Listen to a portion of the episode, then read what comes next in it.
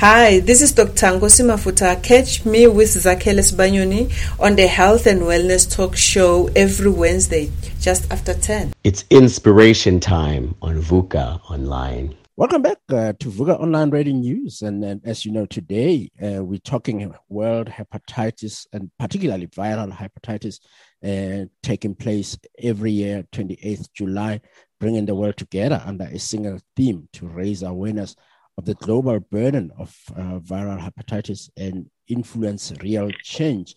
And uh, the theme uh, is hepatitis can't wait. We've been speaking to a number of experts, and on the line uh, we have uh, from the World Health uh, World Health Alliance, uh, uh, the president-elect uh, Danjuma Adda, and he is uh, with us uh, also to share and give us a, a lot, a little bit more perspective about uh, world hepatitis and what we are busy with.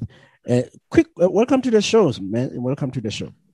Thank you so much, uh, VUCA Online Radio. I think it's a great honor to be on the show. And hi to listeners everywhere, every part of the region. Thank you so much for listening. Excellent. Great. Thank you. Uh, just a quick check. W- where are you based? I'm based in Nigeria, and in Nigeria, I am based in Taraba State. Okay. I'm a native of Nigeria. Yeah, yeah, and and, and we've been talking to people across the world about uh, this, uh, uh, particularly viral hepat- uh, hepatitis, and we kind of have defined now a little bit about what it is and all of that. Um, what is uh, how does it look like from a Nigeria perspective before we even go into Uh, everything else? I'm sure I have lots of questions, but from a Nigerian perspective, how, how does it look like? What's the prevalence? Now, hepatitis, to be honest, is like a faceless disease. Mm. Unfortunately, I call it that way because of the lack of awareness, because of the lack of information, mm. because of the underreporting about hepatitis. Yes. But yes. Unfortunately, though there's that conspiracy of silence about hepatitis, yet over in Nigeria, for example, over twenty million Nigerians are living with hepatitis B or C. Yes, yes, yes. That is the enormity of this disease. Yeah, that's a lot of people. I mean, I know that Nigeria is a big country. Um, yeah. But twenty million is still like half of the population of South Africa, where I'm talking from. Exactly. So yeah. That is a lot. And there, there's a word there about it being a burden um, in, in, in this instance. Tell, tell our listeners, or maybe share with our listeners, in what way is, is it a burden uh, when people are not reporting or sharing uh, their illness and challenge? Now, let me say, let me tell you why, in our understanding, hepatitis has been grossly underreported. Yes. One, over the years, there has been this lack of evidence to show that, to show the morbidity or what hepatitis causes. Mm. You know, first of all, hepatitis simply means inflammation of the liver. Yes. And so many things can cause the liver to be inflamed. Yes. And you know, the liver is one of the largest organs in the body. Yeah. That carries out so many multi-functions in the system. Mm. The liver detoxifies the body. The liver helps metabolism. The liver helps to clean toxins. So if the liver is affected, technically the body is affected. Yeah. The, the liver is like the, like the engine of an automobile. If the engine of an automobile gets knocked, that automobile cannot move. So when hepatitis gets into the liver, it attacks the liver cells. Yes. And gradually, over time, you know, the liver is one of the organs that is able to regenerate the liver cells, able to like cure itself. All right. Yeah. But when with constant attack by hep- by the viruses, it could be viral hepatitis A. Now, viral hepatitis can be up to five different categories: A, B, C, D, and E. But like I said, hepatitis is just inflammation of the liver. But the one we're talking about is viral hepatitis, meaning inflammation of the liver caused by viruses. Yes. You know, we have bacteria, we have germs, we have like malaria. So this one is the liver being inflamed because of virus. Yeah. And in this category, we have A, B, C, D, and E. So if someone gets infected with these viruses, especially viral hepatitis B and C, these two are the ones that causes over one point one to one point two million deaths annually. Wow. In every thirty seconds, one person dies of hepatitis. Mm. Remember, this one point one million we're talking about are human beings. It could be a father, it could be a mother, a brother, a sister to somebody. Mm. These are human beings, not cows, not dogs. So these are living beings yes. that die because of this viral disease. And again, these deaths are avoidable and preventable because yes. hepatitis B is preventable through safe and effective vaccine. Mm. Hepatitis C is curable through effective treatment. Now, if someone gets infected with this hepatitis, it is this is another name for hepatitis is slow progressing disease of the liver. Sometimes it takes up to ten, fifteen, or twenty years before the liver is unable to heal itself and the liver cells begin to develop cancer, cancerous cells. So it, it, they now say the person has liver cancer. Hepatitis is the leading cause of liver cancer. Wow. Now, why it has been underreported is that before now, there's liver, there was very little evidence to link viral hepatitis with either cirrhosis or liver cancer. Mm. If you go to the hospital, you can see in death registers, they will tell you he died of AIDS, he died of T B, he yes. died of malaria or accident. But before now, you hardly have tools that will tell you that this person died of hepatitis. Mm. So the linkage between liver cancer, morbidity to hepatitis, the evidence were not there. In fact, that's one of the contributing factors to why even policymakers couldn't fail to make decisions in, in, in, in trying to invest in hepatitis elimination because yeah. of that little evidence. This is actually very interesting because uh, when, when, when people talk about the uh, uh, diagnosis and then eventually talk about the cause of death, particularly now in the era of COVID nineteen, uh, you find that people, have, they, they, they say, no, he died of COVID nineteen uh, complications. Yet it might be that yeah. this person has been walking around uh, because I know that uh, having gone through my, my own COVID uh, problems, uh, it causes inflammation and sometimes it is inflammation of the liver and all of that. So it is possible that someone who has uh, hepatitis has been going around with it and carrying either the virus or other, other causes, and then they catch uh, COVID nineteen. Or that, does that happen or not? It does happen. We have people that have hepatitis, which attacks the liver, and then now get COVID that attacks the lungs, yes. or even get diabetes that also affects the body immune system, and also H I V.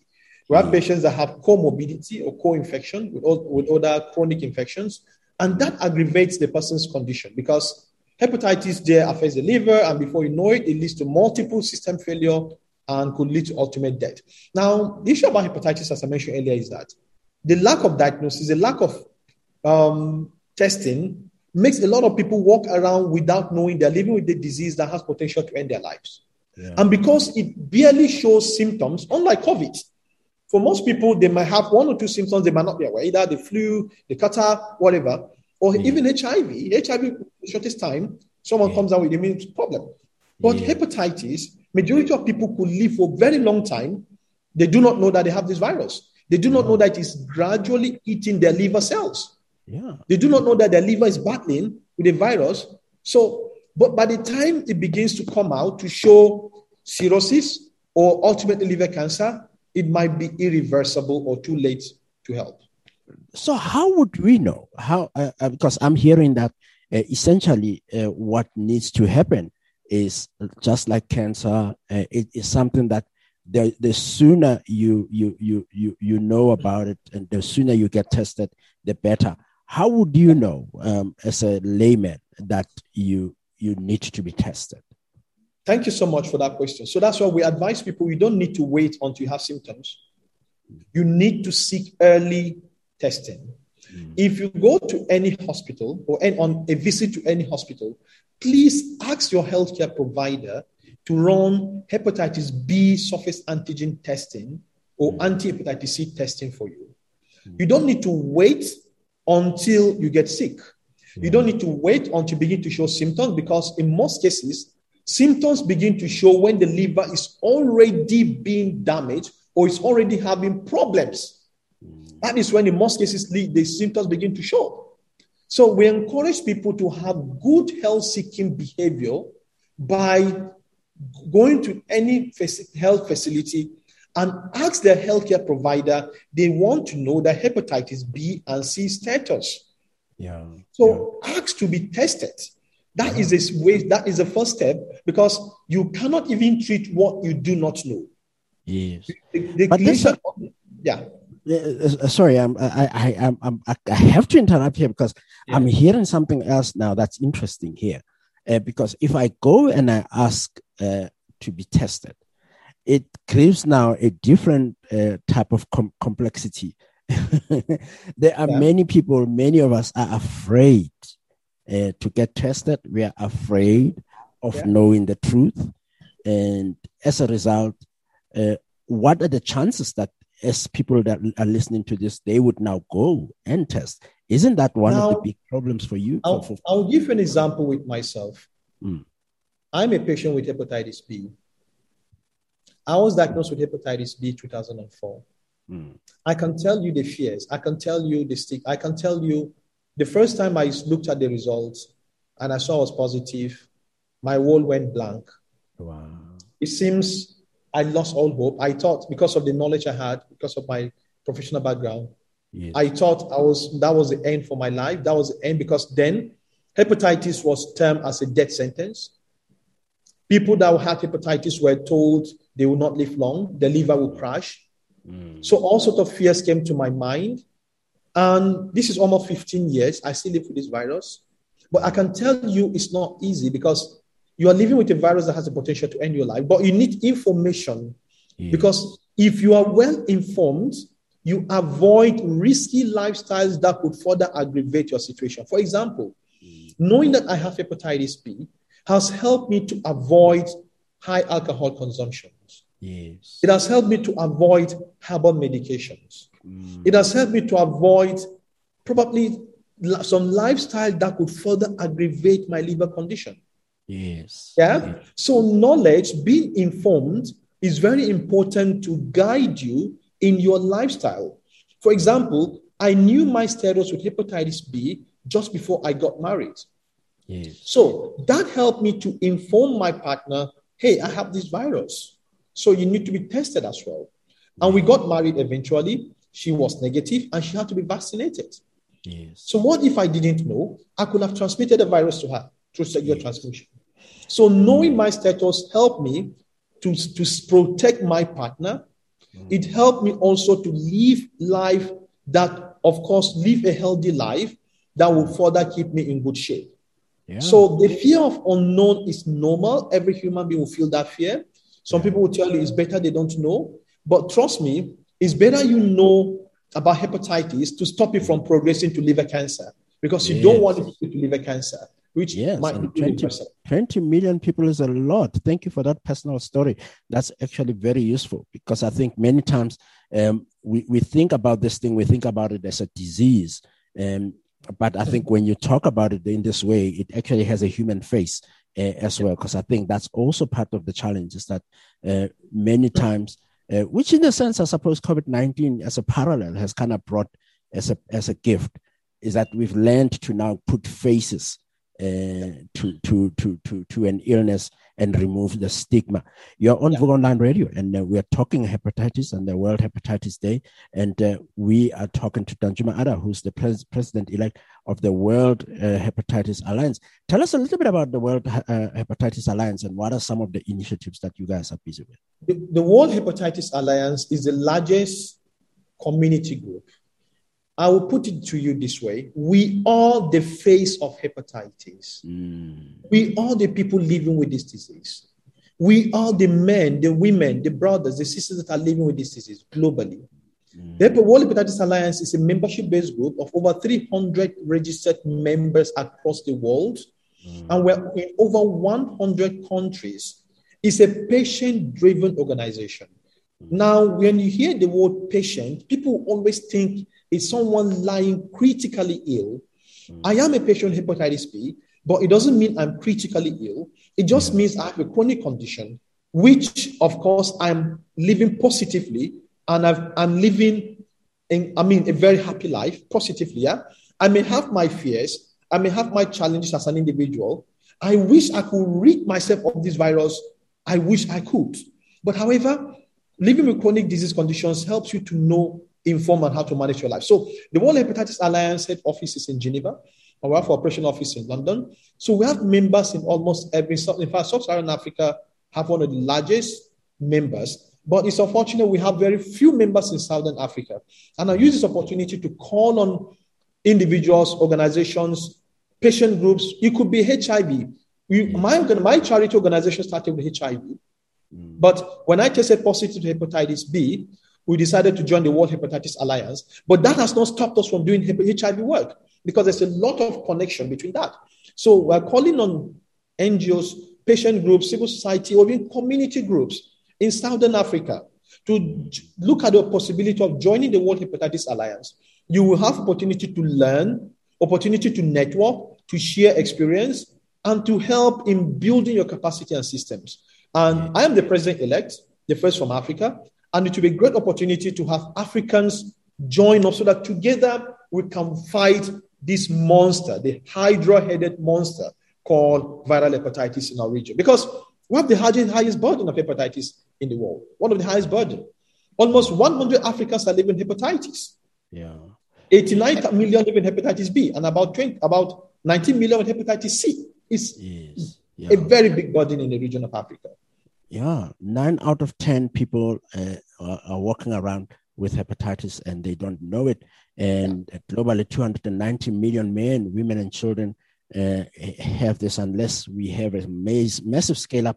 Like the conversation we are having now, screening, diagnosis, and linkage to care, it will continue to spread, leading to an estimated seventy-six million new infections. This is what I'm reading on that on the website, world hepatitis alliance dot org. I think this is the place for you to go. And I think what I like uh, about the website, uh, Danjuma, is the fact that there are also personal stories like you've just yeah. shared now uh, yeah. with people who actually are, are, are living Uh, with uh, with the virus. One last, uh, one last, maybe one or two, two last questions because we run, we've run, we've run out of time technically. Uh, but that this is always interesting for me to kind of share this information. Uh, the one thing that's fascinating for me uh, is the cost of treatment uh, in this instance. How, how, how, what would you say about the cost of managing an, an, an illness uh, like viral hepatitis? Now, thank you for that question. That also depends on the context and the country because it differs from one country to the other. I would, I could tell you in Nigeria, it is out of pocket because there's no hepatitis funded program mm. and no health insurance covering hepatitis. Mm. So that is a big burden to people, especially living under one dollar, two dollars per day. Yeah. And you see, that is also one of the drivers of self-medication and self-help by so many people because they are not insured under the healthcare system. They now resort to self-help. And that further compounds their problem. Mm. Someone is having hepatitis, he goes to the hospital because he or she cannot afford the diagnosis and treatment. He goes to alternative care, the herbal medications, or self-help.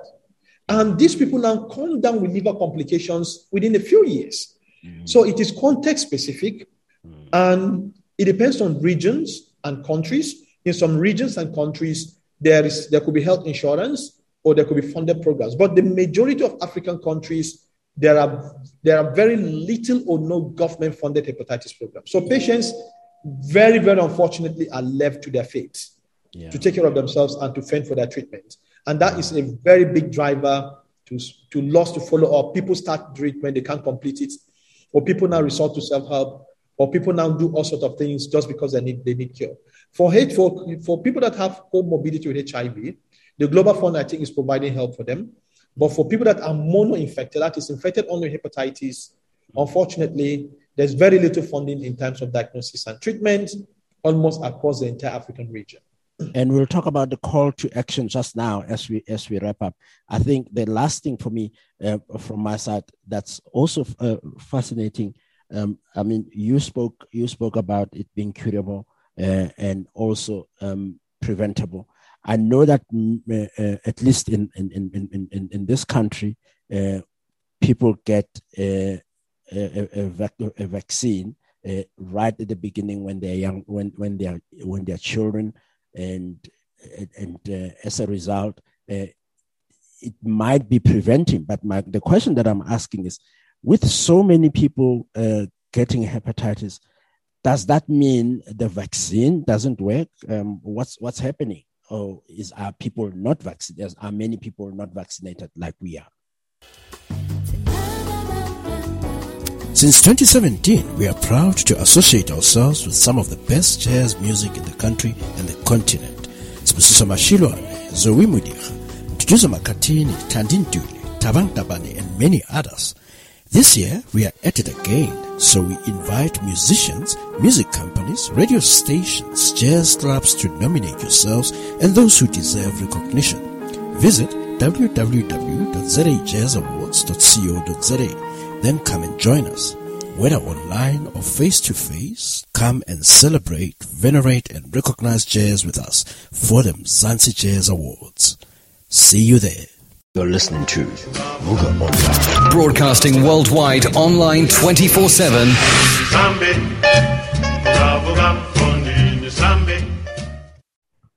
Welcome back uh, to VUCA Online Radio, and uh, we are talking to uh, President-elect for the World Health Alliance, and uh, Danjuma Adda.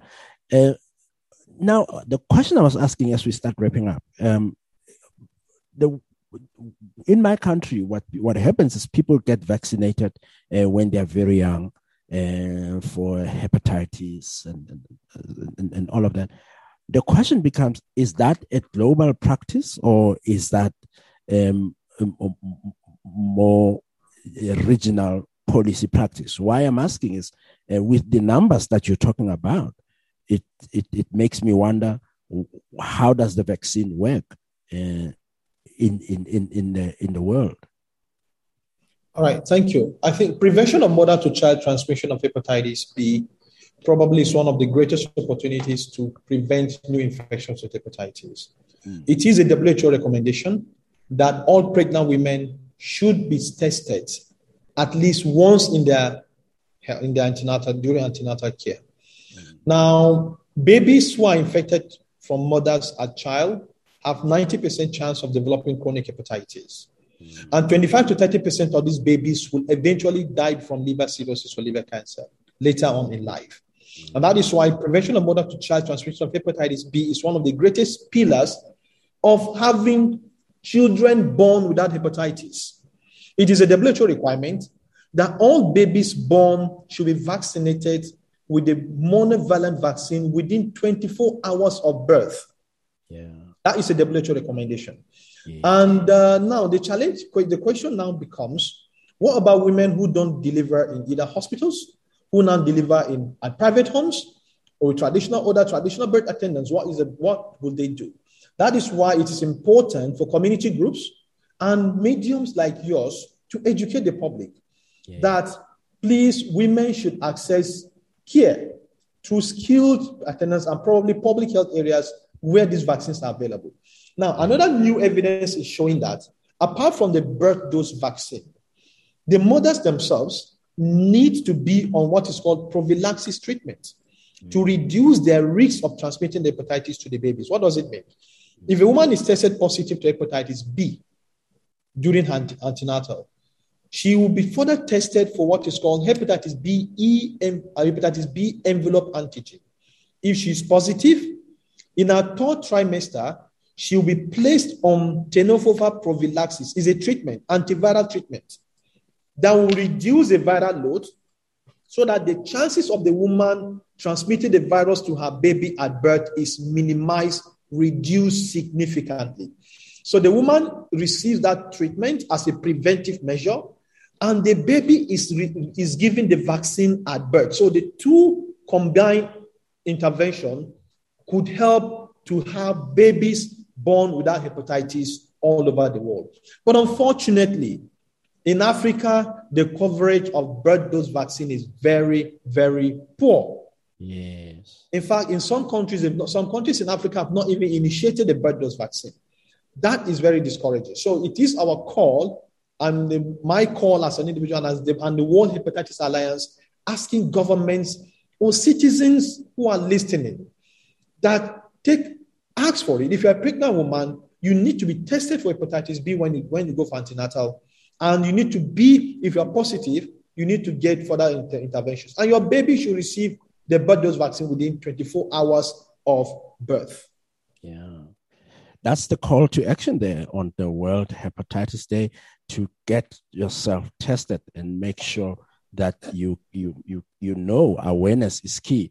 What would be your call action to policymakers? Uh, very quickly, uh, Danjuma, as well. My call to action is that, unfortunately, Africa, we have seen very poor political, we've seen some measure of political will, but we've seen very poor commitment in financing hepatitis elimination. Yes. There can be no hepatitis elimination if there's no financing in healthcare system, yes, to improve diagnostics, yes, and then to improve systems in the health system. For example, people need to be diagnosed with the viral load before they get treatment. Yes. We can domesticate the production of these drugs. Rwanda is doing very well. Egypt has shown good example of local initiative to produce hepatitis C drugs. Our leaders in Africa can do this. So let the citizens begin to call our leaders to action, hold them accountable. This, let me tell you this. In Geneva, our leaders signed up to the elimination of hepatitis goal. They also signed up to the U N High Declaration of integrating hepatitis into universal health coverage. So it is a fundamental right of every citizen to get tested, to get treatment, and to get diagnosis as at when due. So government should live up to their responsibility to the citizens by ensuring that in the context of, you know, people were faced with a lot of economic challenges, a lot of socioeconomic issues. You don't expect someone to go and be spending two hundred dollars, three hundred dollars when he's supposed to find, bring food to the table. So health insurance should be a key, and funded programs could, could also be a strategy to reduce burden that people face in accessing care. So domestic financing, increased commitment by our policymakers and government could go a long way to eliminate hepatitis. But to the citizens, don't wait until you get free testing. Own your health. Take responsibility over your health. Go to the hospital, ask to be tested. If you're negative, get vaccine. But if you're positive, please get skilled, competent healthcare provider to guide you appropriately. And that's a really great note to leave it on. Uh, Uh, Danjuma Adda, President-elect of World Hepatitis Alliance. You can get them, you can reach them at w w w dot world hepatitis alliance dot org. Uh, they have a lot of information there uh, around the resources and what is viral hepatitis and other, uh, other stuff. And for those who are listening and who want to contribute to the cause, I think you can even donate uh, on that website. Uh, Danjuma, thank you so much, man. Thank you for sharing uh, your story. Thank you for sharing your, your wisdom. And congratulations on your appointment and good luck. And hopefully we talk again uh, soon to see how you're doing. Thank you so much. Thanks, listeners. Thanks for the opportunity to speak. Excellent. Here. More music, more inspiration. V U C A Online.